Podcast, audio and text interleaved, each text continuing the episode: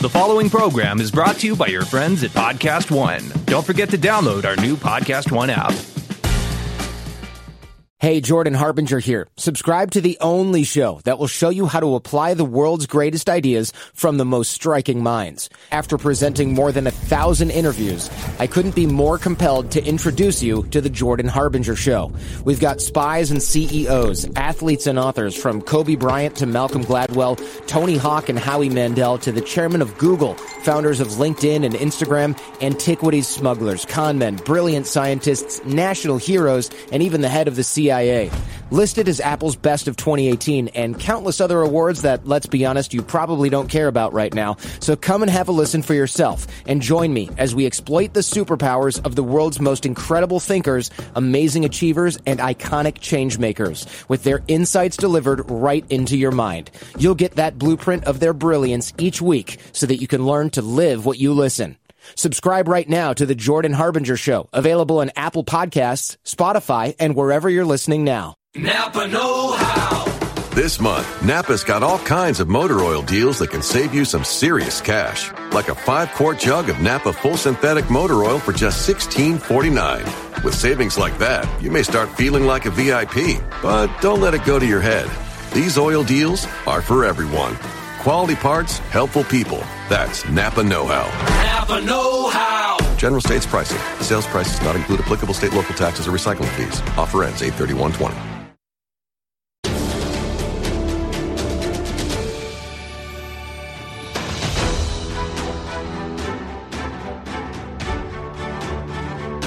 All right, guys. Hello. I am Nemiroff from Collider, and right now we are at the exclusive Collider screening of Spider Man Into the Spider Verse, which I get a sense that you guys like this movie. I have a lot of questions for you guys. I want to kick this off by going back to the very beginning. And Phil, I was wondering if you could speak a little bit to the whole idea of anyone can wear the mask, because that idea just runs through all of the veins of this movie from start to finish. And I know that's where all of this started. So, what sparked that idea in your head?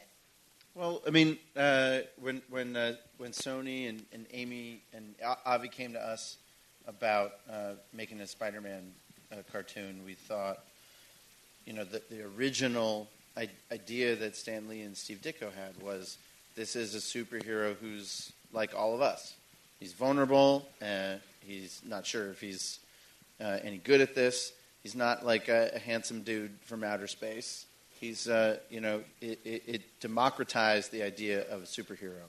So um, we immediately thought that uh, Miles' story was the, um, the, the modern equivalent of Peter's, and wanted to explore what it would be like to, to tell a movie from his point of view.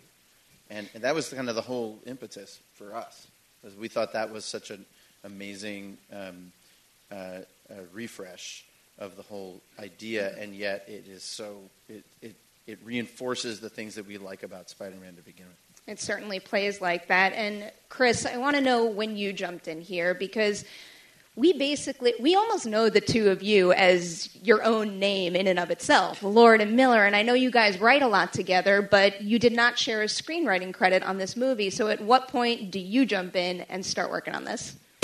Um, I. Oh, oh, hey guys. Um, I jumped in right at the beginning of that same moment when Sony came to us and said, "What about a Spider-Man animated movie?" Um, and we discussed for a, like a few weeks how we could make that something interesting and good. And uh, it was basically we could tell Miles Morales story. Guys, Even share a microphone. It's glitching. Hey guys. Um, we could tell Miles Morales' story, and we also could use animation to tell a story in a way that has never been seen, in a way that made it feel like you were walking inside a living comic book. And those are the two things that got us excited. At the time, we were very busy, uh, and uh, unlike right now, um, so we were a little bit divide and conquer on, on the stuff, but I was involved with the writing process from the very beginning also. But it was really Phil who put all the, the muscle in. Um, so yeah, that's how it started. So we're really fortunate right now to have all three directors sitting here to talk about the movie they made. But I want to pose this question to you guys first. Why did this specific movie need three directors? Because I feel like I've covered a number of movies where it's got two movie, two directors on an animated movie. Three, three seems like a lot. Did you see how ambitious this movie was? Didn't notice. It was really hard. Look, the, the movie's really dense, and what, what we said the other night was anybody up here could have directed this movie. It just would have been a lot worse. you know, everybody could have done this by themselves. The fact that you know we were able to all have such a successful collaboration together, um, and that these three guys decided to back each other up and support one another's individual superpowers is the reason why it's so great and layered and why it's firing on all cylinders in my opinion is that every you know everybody can you, you feel everybody's individual artistry on the screen. It's not a situation where three people shave what's interesting about one another down to the nub until they deliver this boring sphere of a film. This is like guys pumping up one another's strengths and championing one another uh, in a way that I thought was really beautiful. So, given that, do you guys work together the entire time and continue to champion each other, or do each of you specialize in one specific area of this production? Um, well, it's more the the former. You know, I mean, essentially, like because of the way this movie is, it, it was it was a really ambitious movie that that required you know new technology, you know, new code to be written, and you know, you know, from the very beginning, it, it, it, had, you know, kind of grand ambitions, but no one had any idea how to do it. You know, like that, you know, we, we, we all kind of looked at each other like, I don't know how to do that. Do you know how to do that?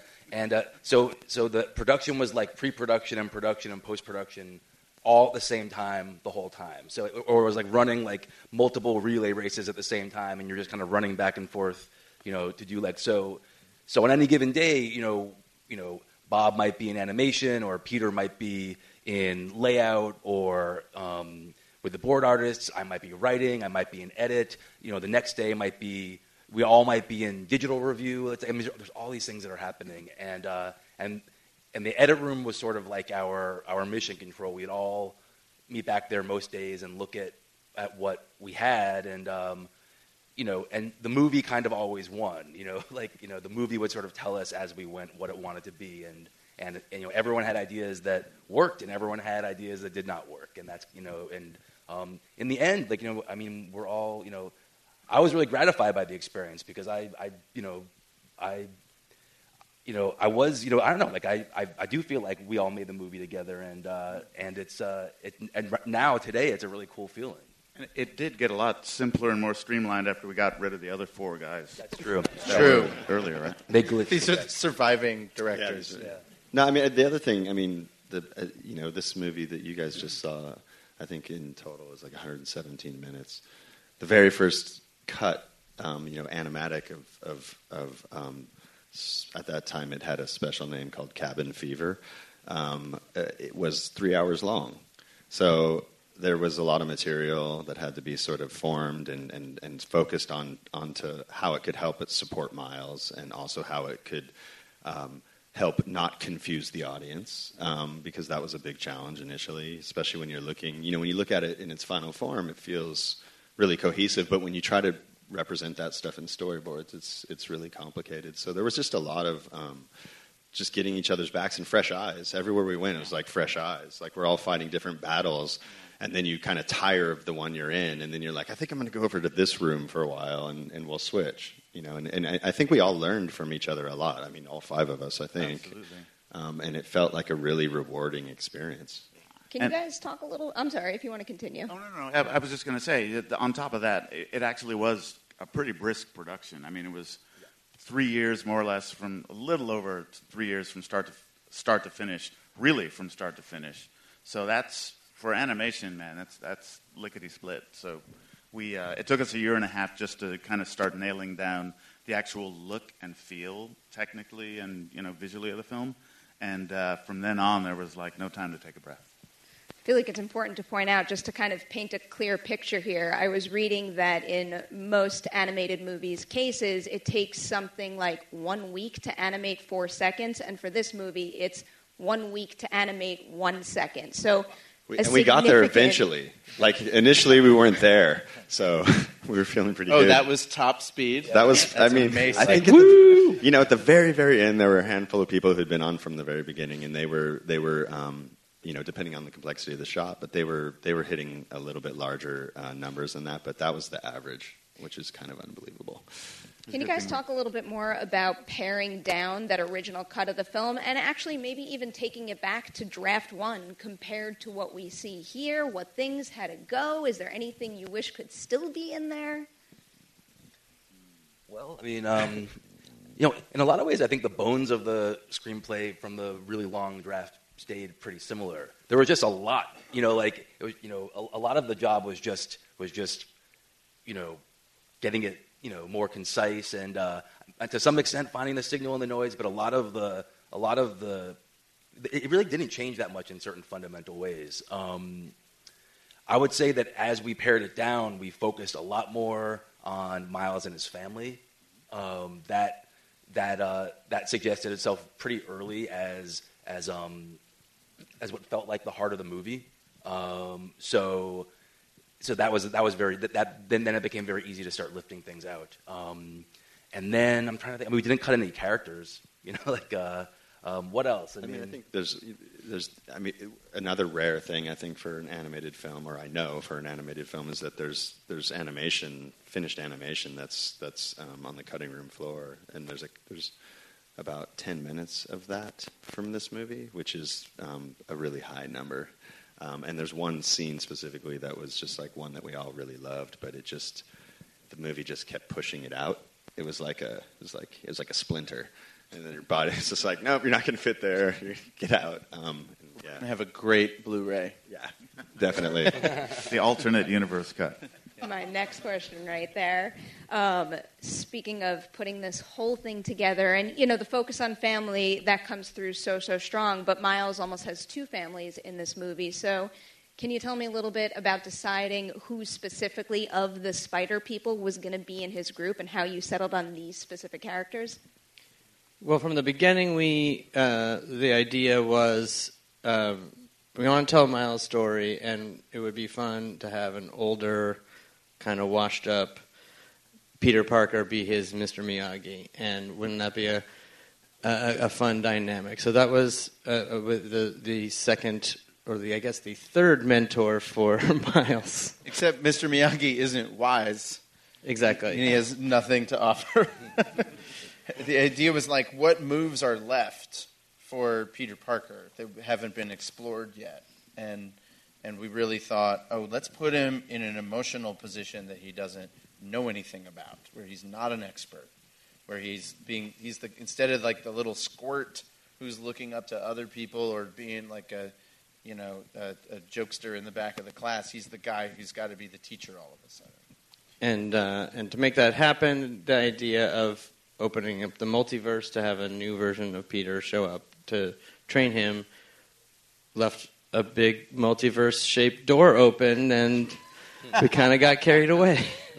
Uh, but, but Gwen was the first easy choice because she's awesome, and uh, um, it- with the other ones, it was sort of trying to pick characters who look nothing like each other and were could be animated in completely different styles, like a black and white character, an anime character, a kind of crazy old timey cartoon character, um, and that they all had different world experiences and points of view on the world, so that they could all say, like, look, we are, doesn't matter where you're from, if you're a boy or a girl, how old you are, what your experience is. Uh, we, we all have been through this. You're not alone, and and we became heroes, and you can be one too. It's a special message that really comes through. It makes me very thankful that we're all going to be able to share this with our friends and family very, very soon now. To follow up on something that you were just explaining, when did you guys realize that this was actually working? Because even when you're just lining up all of the different spider people, in in the wings over there. About ten minutes ago. between all of these crazy characters and then the animation challenge, are you kind of just sitting there one day reviewing some footage and saying, like, oh, it, it really worked. We really got this here? I remember that time when uh, we've been working really hard on trying to get the style of the movie to feel like what we all imagined it could be. Um, and this one shot, we, we we started with a bunch of really dark scenes because we couldn't figure out how to make it look good in the light. Um, but there was the first real shot was a wide shot of Miles running down the street after he figured out he had these sticky powers, and he's calling his uncle Aaron. And there's a wide shot, and when it all came together, and we finally got it to feel right, we all looked at each other and were like, "This is it!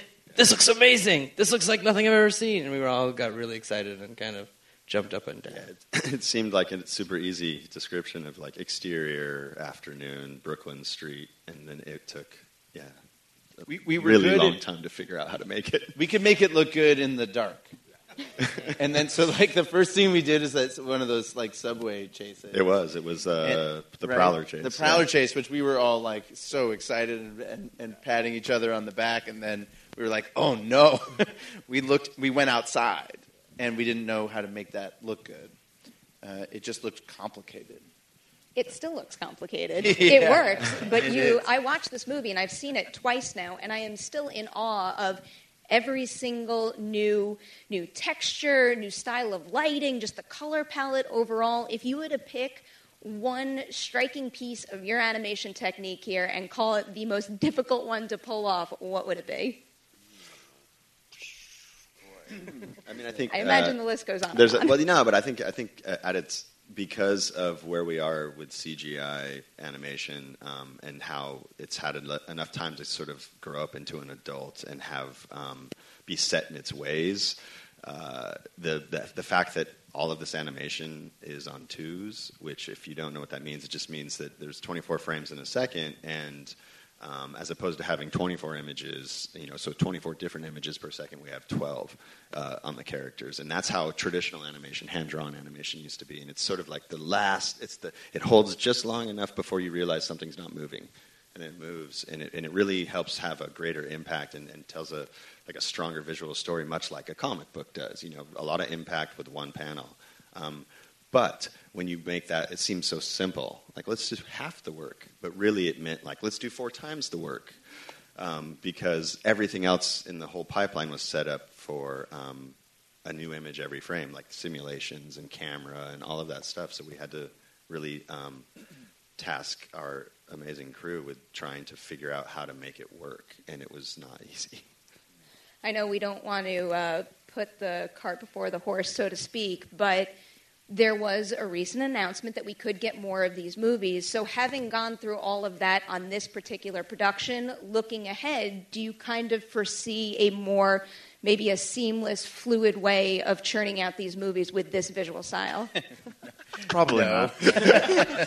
Never gonna happen. I think, No. I think I think the thing we're all hoping is that there's another leap forward, you know, from what was done here. That there's got to be, you know, you're talking about th- this turned out to be the perfect way to tell Miles' story in his, you know, his environment, his home, his world.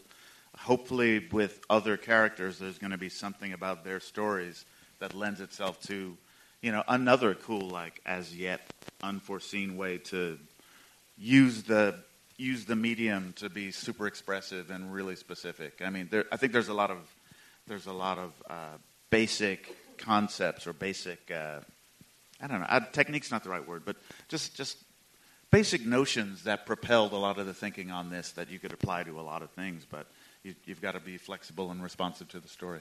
Yeah, I mean, unfortunately for Sony Pictures, ImageWorks, who did an amazing job on this movie, it's, I feel like most of the people that worked on this movie are, are the kind of people that will now would want to just throw a bunch of that stuff away and try something different. I different. think Danny actually did. I, I heard him in his office going like, "No one else will ever have this," and he pushed a button.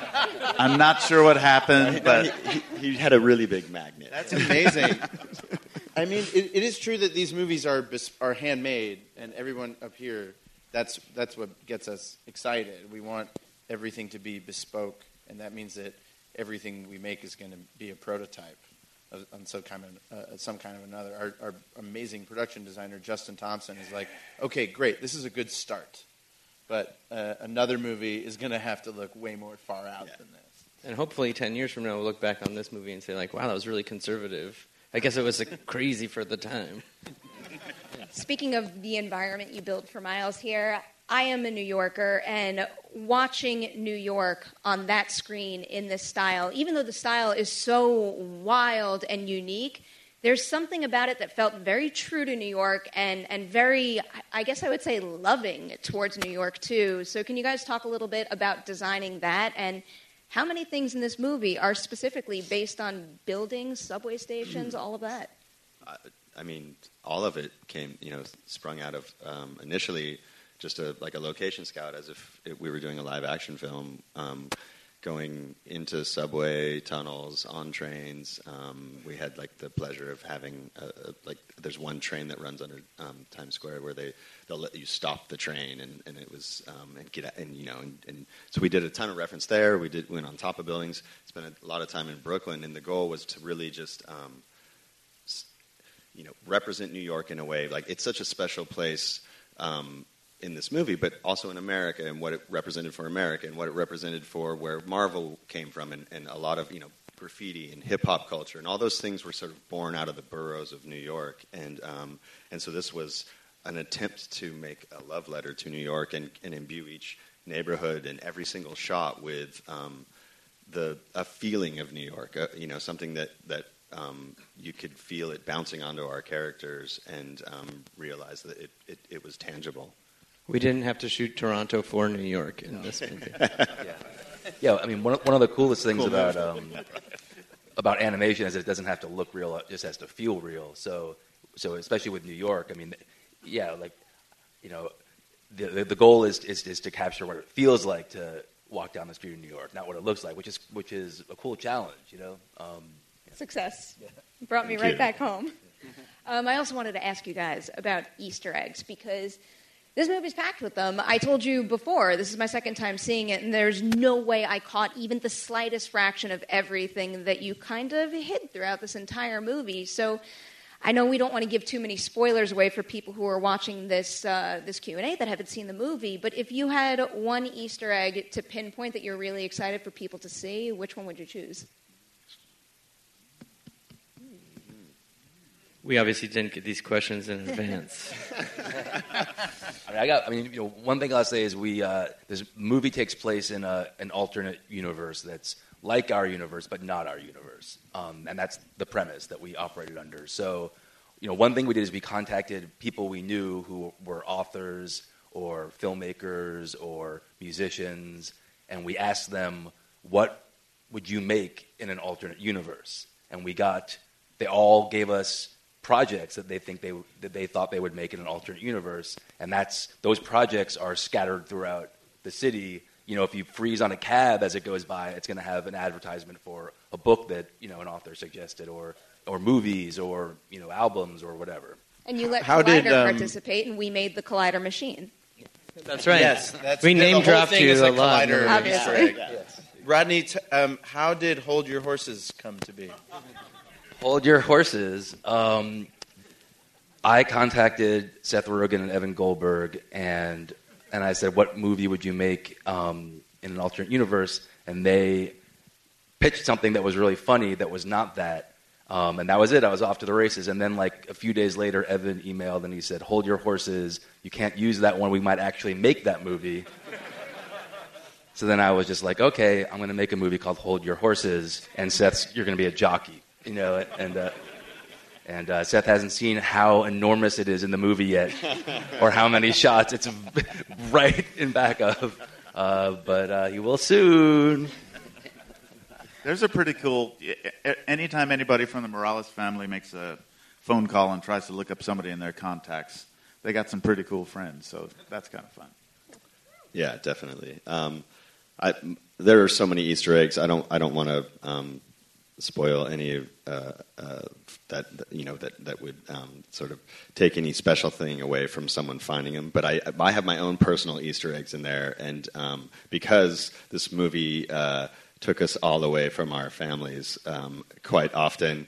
Uh, I had um, my kids um, tag their names inside this the tunnels and my wife. So there are three or four shots where I can go. I was thinking about you. See, I know, I know. I wasn't here when you went to bed, and then when you woke up, I was gone too. But um, I was still thinking about you. Anything you guys want to throw in, or keep it all secret? Let's keep it a secret. Oh, look at that. All right, no, fine. Um, Clone College. there's Clone College, the uh, long-awaited sequel to Clone High as a film. That's a that's a good one. I'll There's that. Bob Persichetti is being uh, carried by uh, Spider-Man on the cover of uh, comic right. book based on Yes, the original. I needed a lot of help. Um, One of my favorite Easter eggs in this movie is the cameo we get of Stan Lee. And I will just say that is hands down my favorite Stan Lee cameo I have ever seen in any movie. It's, it's a moment that just really, really encapsulates what his work has meant to so many people. So I wanted to know about your experience working with him on that moment and how you guys came up with that specific scene. Who wants to talk? Uh, I mean, I think um, that scene, that, you know, you're looking for um, a special moment for that cameo. Um, and, and we were, you know, I think as you said the other day, Phil, was like, we, you know, sure, he could drive a bus, he could do all these other things, but how could we make it really meaningful and how could we make it represent something that um, just like struck the core of what he meant to so many people? Um, and so it was like he should give Miles his first costume, the st- what we called the store bought costume. And, um, uh, and then I don't like. I think you had written it, and then um, and then you took another crack at it. And um, was that backwards, or is that right? I But- literally don't remember. I don't know. I, this is how collaborative it was. Like truly, we there's. Um, There but were but lines it, flying around. On it really. chains. I Um, feel like I'm completely responsible for it. okay. because I actually kind of feel the same way. Yeah, I think that's how the whole thing. Like, that's how you know I, it's success is that Yeah. everybody's psyched about it. Yeah, they yeah. think they did everything. exactly. Um, but but it was really um, it was it was already this super poignant thing because um, he we recorded him um, a couple weeks after his wife had passed away. So there so the so the lines already had this. They were just like multi layered and like pregnant with like so much meaning. Um, and then uh, uh, you know a funny part of it was that of course you know we had this huge animation crew and everybody wanted those shots. Everybody wanted to animate Stan, um, and our head of animation was holding him for himself. Um, and Josh Beveridge, uh, he's uh, He's a god. serious trooper, um, but he ended up having to give them out to animators, and it was so hard for him. But um, you know, in the performance that that that they wrung out of his performance, it it just like hit this next level. Um, and then obviously now, um, you know, the I think the first time we saw it, it used to just always start with just like a giant scream. People would just be like, "Yes, here's that moment." Um, and now it's like you hear uh, like all these sort of emotional, you know, almost like guttural reactions to seeing him, and then and then you hear what he's saying, and it's it's so meaningful, and it and it has even more layers. And I've never seen. I think um, I can't remember which screening it was where we saw it the first time after he had passed away, but. Um, I- I'd never seen so many emotions from a, a, like a community. You know, there was this community of people sitting in there, and they were all just like bouncing back and forth. Because in the end, it's also funny, and it is representative of sort of the cantanker, cantankerous nature of him. You know, because there are no refunds ever. It was a really, really nice, meaningful touch. So thank you guys for putting the, the time and care into handling that in such a meaningful way to so many fans out there that he affected. All of this, and we haven't even spoken about getting into the uh, the sound booth, the recording process for this. And I know you got a couple people in your cast here who have never done any animated voice work before. So, day one, what do you tell them to kind of get their feet wet? Um, you kind of have to just get them to relax, and uh, you know, it's it's really informal. You know, there's no cameras, there's no, there's not a lot of crew standing around. It's just you know us hanging out in a t-shirt and whatever else, and and uh, just a t-shirt. Yeah, It's really well, informal. hey, I'm, I'm, I like to relax them, man. You know. It doesn't work, but for some reason, but I don't know.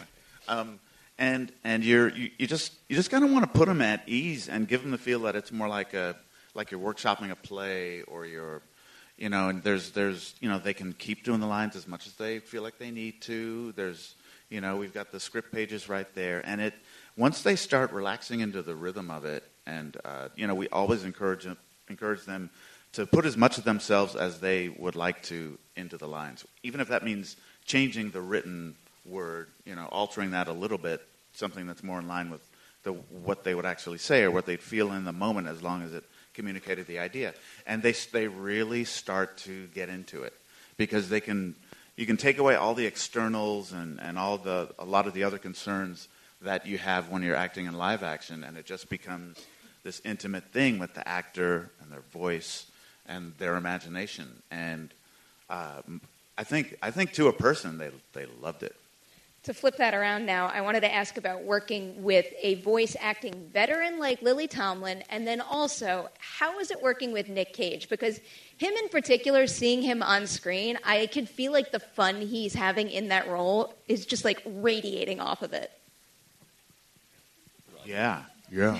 I, can talk, I mean, I, I mean, I can talk about Nick Cage. Um, it's hard to work with him and not and and and not have your brain constantly screaming, "It's Nick Cage" over and over again, super loud. You know, like that's that's just like a given. Um, he was great. I mean, you know, I don't know what I expected. Uh, maybe I was a little scared, uh, uh, but uh, he was. It turns out that he's a wildly experienced performer who uh, who's very professional. And he shows up and he just kind of does an awesome job and you can direct him and he'll do it differently and um, uh, yeah i mean you know so uh, so yeah we loved working with him. He was uh, and obviously uh, he had fun with it and, and and and you do tend to over prepare for nick cage because it's just kind of like what would it be funny just to make nick cage say you know?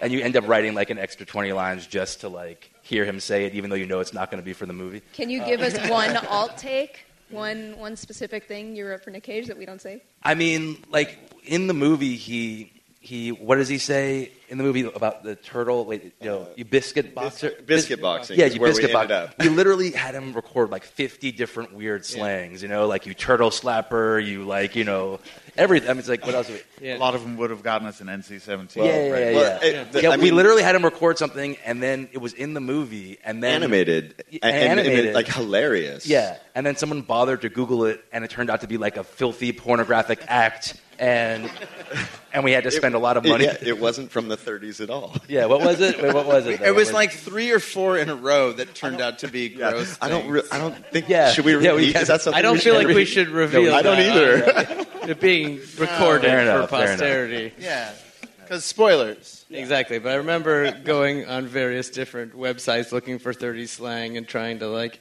text you uh, every variant there uh, possible. Um, it was super fun. He's great. I have no appropriate transition for this, but I'm getting the wrap up sign, and I wanted to end with this question because I feel like you guys made a movie that's going to be very important to a lot of people out there. People who are already Spider Man fans and people who don't know that they are yet. So, can you tell me a little bit about what is it about this interpretation of Spider Man in this specific cinematic world that you are most excited to share with the world? Pressure's on. You know, I think I think for me, and and part of the whole reason this movie is about Miles Morales is that it, uh, you know, that idea of anybody can wear the mask, and and how how telling a story with a different somebody who's as different from Peter Parker as Miles Morales is, both in terms of ethnicity and uh, you know the fact that he's got a family where he lives, also just in time. You know, Peter Parker was conceived back in '61. This is 2018. All those things. Uh, and yet, when you wrap the, the iconic myth of Spider-Man around this new character, it's it's kind of the same. You know, all the things that make Spider-Man great, and all the things that have made that character endure all these years, they're exactly the same, and the same things are are like really strong and powerful about him, even though it's a totally different character. So it just, to me, it just like goes like, man, Stan Lee and Steve Ditko, they really they really came up with something enduring. You know, it is a Rodney. Rodney one day said, "Yeah, it, it really is a myth, and it is. It's a pretty powerful thing." Who can top that? No one. Yeah, no one. I don't think so. Um, yeah, I was going to say radioactive puberty, so I don't think that tops it. That might top it. Just did. I think that's the perfect note to end on. Guys, thank you so much for being here tonight. Please for give them us. a Thank round you. of applause. Thanks, guys. Thank, you. guys for being here tonight. Don't forget, tell everybody you know, Into the Spider Verse hits theaters on December 14th. This is your exclusive Collider screening Q and A. Thank you. Thank you.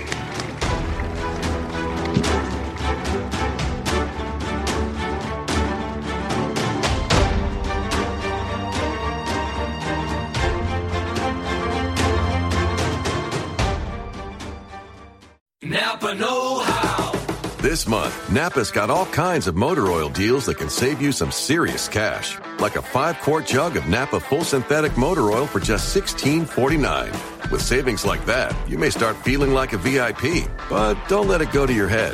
These oil deals are for everyone. Quality parts, helpful people. That's Napa Know How. Napa Know How. General states pricing. Sales prices not include applicable state local taxes or recycling fees. Offer ends 83120.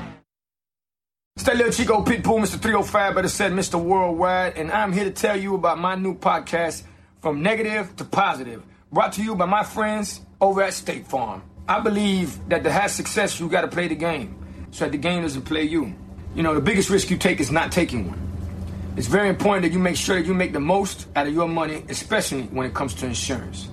State Farm offers surprisingly great rates. They have great agents standing by helping you personalize your coverage. All this is backed up by award winning, easy to use technology. It's a great price with an even greater service. When you want the real deal, like a good neighbor, State Farm is there.